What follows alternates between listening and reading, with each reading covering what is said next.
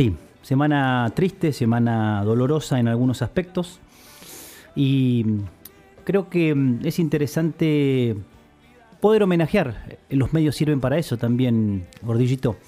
Así que mm, tenemos preparado algo interesante para un gran constructor colectivo, ¿no? Sí, sí, porque en esta semana de mucha pena, de mucha tristeza, también se da una tristeza con mucha furia. La ciudad, según posteó un amigo en las redes, a quien me gusta seguir de vez en cuando, se refirió a la ciudad de la furia. Y la primera noticia muy triste nos pega de pleno en el corazón porque se trata de un amigo de todos, un tipo carismático. Esos constructores, como decís vos, de lo colectivo, ese liderazgo positivo. Y tenemos palabras para comenzar nuestro programa con nuestro sentido homenaje a Pinino que estuvo charlando con vos. Así es, así es. Hicimos un programa eh, que se llamaba Pasajeros. Fue uno de los primeros programas que hice, creo que fue el segundo programa y se llamaba Pasajeros en Movimiento. O sea, las personas que, que se dedican a, la práctica del deporte, a, trabajar con grupos de, en este caso él me mencionaba esos grupos de caminatas que había organizado y que había parado con la pandemia. Es una, es una charla sentida, está editada, quiero decir que está editada porque fue una charla de más o menos media hora, la, reducimos un poco, em, pero Pinino marca acá su preocupación por la situación del COVID, eso es una, una cosa que te, te eriza la piel sinceramente, más allá de lo que él estaba diciendo, de lo, que perdía económicamente por no tener abierto su gimnasio y no poder salir a trabajar, ¿no? En, lo que él hacía. Y posteriormente, fíjate si será constructor colectivo que cita a sus amigos, habla de sus amigos, habla de, su, de la gente que lo rodea y cómo él se fue organizando un, grupo de trabajo de distintas disciplinas para poder construir algo en Caleta que creo que tiene un lema, ¿no? Mm. Eh, eso es todo. Eh, vamos a, compartir con él este homenaje que es corto, pero a su vez muy sentido. Eh, y, mm, un abrazo, permíteme, un abrazo a toda la familia, a todos los dolientes, muy especialmente a mi admirado Alejo Maimo, un tipo con vocación por lo que está haciendo en el periodismo.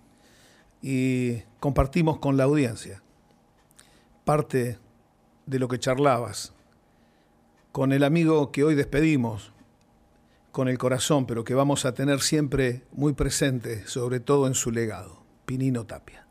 Hola, buenas tardes, Pavel, para vos y bueno, para, para toda la gente de la radio y toda la gente de Caleta. Bueno, Pinino, eh, la idea era contactarte, preguntarte cómo la estás llevando. Sé que sos una persona muy activa, me tocó verte el otro día cuando teníamos ahí algo pendiente respecto a unos trofeos. Em, Contame, ¿cómo, cómo estás llevando esta, esta cuarentena, este aislamiento? ¿Cómo, ¿Cómo está la familia? ¿Cómo está la familia de, TAP? Eh, ¿Y cómo, cómo está sobrellevándola un, deportista de, raza y también profe, ¿no? Que, vive del contacto con los alumnos? Bueno, al principio te comento que por una parte uno como que acata todas las normas, eh, esto lamentablemente es cuestión de, de vida o vida, no hay otra alternativa y por ahí sea difícil, en mi caso eh, yo vivo pendiente del deporte, si no es con taekwondo es con badminton, es con la caminata, eh, corro en karting, hago fútbol, eh, la liga de barrio, participo de una que otra maratón. A veces salís al centro a comprar algo porque te toca el día y pareciera un día normal, entonces por ahí también da ese miedo. Hoy por hoy gracias a Dios, eh, el virus no llegó a Caleta, pero eh, cambiaría la cosa si puede llegar.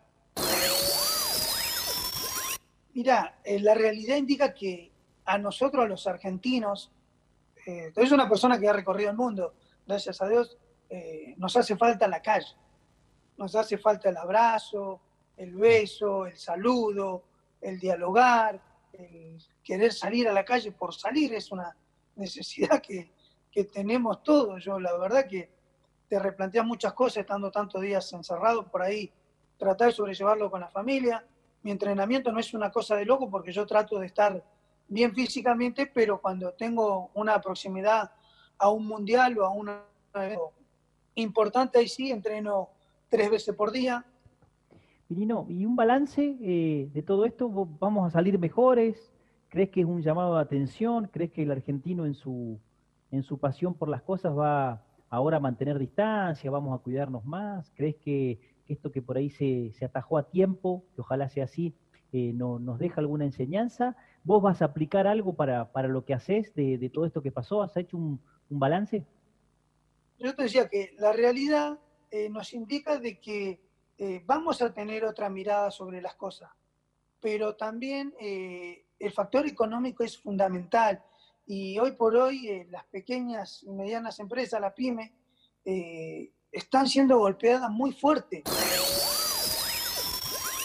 Sí, sí, yo, yo, yo me imagino el primer día de caminata con 50 personas. ya, lo, ya lo estás planificando.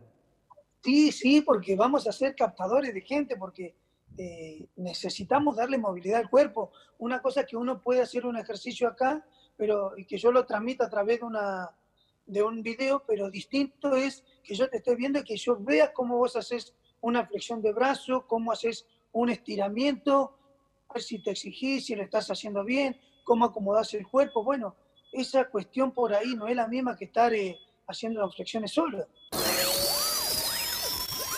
¿qué cambiarías o qué, harías, qué repetirías eh, de lo que hiciste? Todo. No me arrepiento de nada de lo que hice. Haría Volvería a hacer todo y agregaría algunas cosas. Eh, la idea era este año, fíjate a tu pregunta, este año es el Campeonato Mundial en Eslovenia y yo ya estoy pensando en retirarme con ese Campeonato Mundial como ah, competidor. Me llevé a todo el G7 a Buenos Aires. Hiciste salida de, de, G7 allá. Hicimos cinco días ya, fuimos a pasear con, bueno, Víctor Ollarzo, Beto Contreras, Hernán Melitelli, Cardoso, Pablo Fontana, bueno, Cabezón Barra y yo. Que nene. Hay, hay deporte, hay deporte ahí adentro, encima de, de, distintas disciplinas. Exacto, porque por ahí decís judo, Víctor Ollarzo, handball, Cabezón Barro, eh, deporte especial, Pablo Fontana, básquet, Betito Contreras, eh, handball el Cabezón Barro, fútbol Hernán Meniteri, y alguien tiene que hacer el asado. Pacha Cardoso. No, pero Pacha no está en la parte de natación hoy, que está tan... tan sí, sí, sí, no, no, sí. Sí, Pirino, bueno, te agradezco la, charla, la entrevista. Eh, y bueno, y para terminar te, te dejo a que elijas un tema, un tema que por ahí sea resumen de, tu carrera, de lo hablábamos por ahí antes de salir al aire, ese tema que por ahí te motiva antes de una competencia, antes de subirte al karting, antes de subirte a, no sé si se le dice tatami, ¿no? Es tatami, ¿no? Ustedes son el... Eh, sí, sí, tatami, el, tatami, exactamente, donde vas a pelear, un, tema que por ahí de, de motivación para, para cerrar la entrevista. A mí me gusta mucho entrenar con el tema de Rocky y con cumbia. Soy bastante fanático de, de damas, de damas gratis. Mira, bueno, podemos buscar algún, algún temita de esos entonces. ¿Alguno de esos y el tema este de. Sí, sí, el tema de Damas Gratis, eh, Muero de Amor, me parece que era que me lo ponía siempre Facu antes de entrar a competir. Era un alumno que llevaba música en el día. Muero de Amor, ese te motivaba. Sí, todo, todo lo que es cumbia. Viene, viene. bueno, vamos a hacer la excepción. FM de la Cuenca pasa poca cumbia, pero vamos a hacer la excepción para, por Pinino, por, por su tema de, motivación. Pinino, gracias. Eh, sos para, para mí un referente del deporte de caleta.